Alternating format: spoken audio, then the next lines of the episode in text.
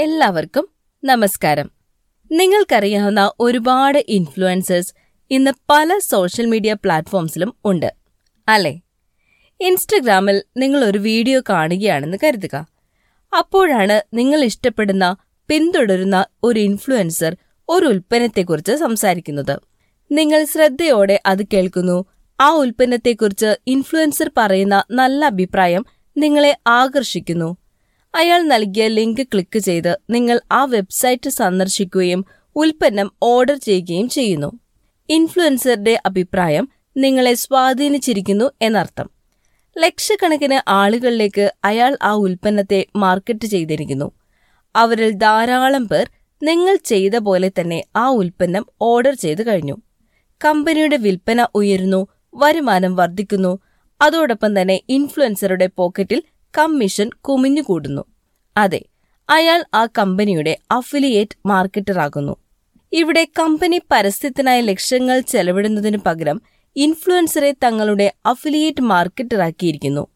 വലിയൊരു ജനസംഖ്യയുടെ വാങ്ങൽ തീരുമാനത്തെ സ്വാധീനിക്കാൻ അയാൾക്ക് കഴിവുണ്ട്.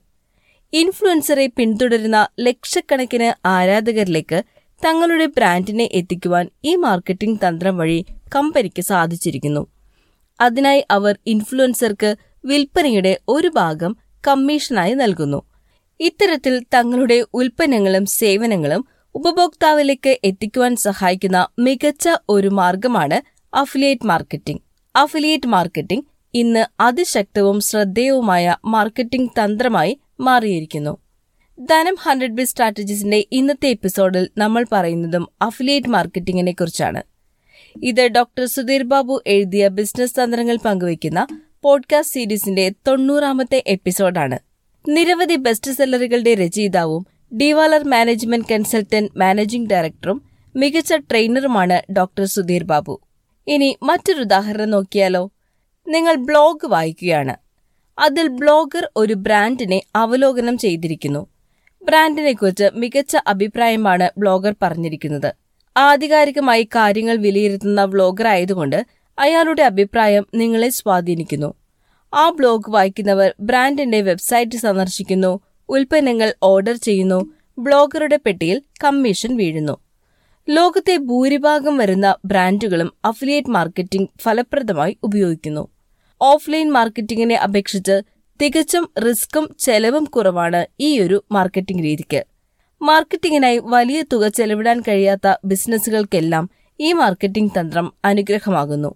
ബിസിനസ്സുമായി യോജിച്ച് പ്രവർത്തിക്കുന്ന അഫിലിയേറ്റ് മാർക്കറ്റർമാർ ബ്രാൻഡുകളുടെ പ്രചാരം വർദ്ധിപ്പിക്കുന്നു അവരുടെ വിൽപ്പന ഉയർത്തുന്നു അതുവഴി സ്വന്തമായി വരുമാനം നേടുന്നു.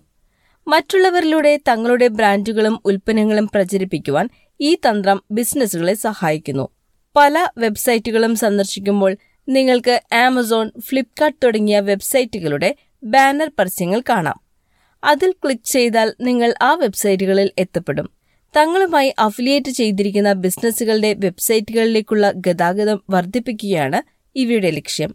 പരസ്യങ്ങൾക്കായി വലിയ ബഡ്ജറ്റ് ഇല്ലാത്ത ബിസിനസ്സുകൾക്ക് അഫിലിയേറ്റ് മാർക്കറ്റിംഗിനെ ആശ്രയിക്കാം. ഇതിനായി തങ്ങളുടെ ബ്രാൻഡുകൾ പ്രൊമോട്ട് ചെയ്യാൻ കഴിവുള്ള അഫിലിയേറ്റ് മാർക്കറ്റർമാരെ കണ്ടെത്താം. വിൽപ്പനയ്ക്ക് ആനുപാതികമായി കമ്മീഷൻ നൽകിയാൽ അവർ ഉൽപ്പന്നങ്ങൾ പ്രചരിപ്പിക്കും.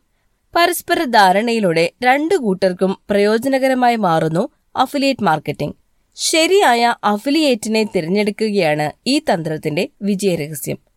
നിങ്ങളുടെ ബിസിനസ്സിന് ഒരു അഫിലിയേറ്റ് പ്രോഗ്രാം നിലവിലുണ്ടോ?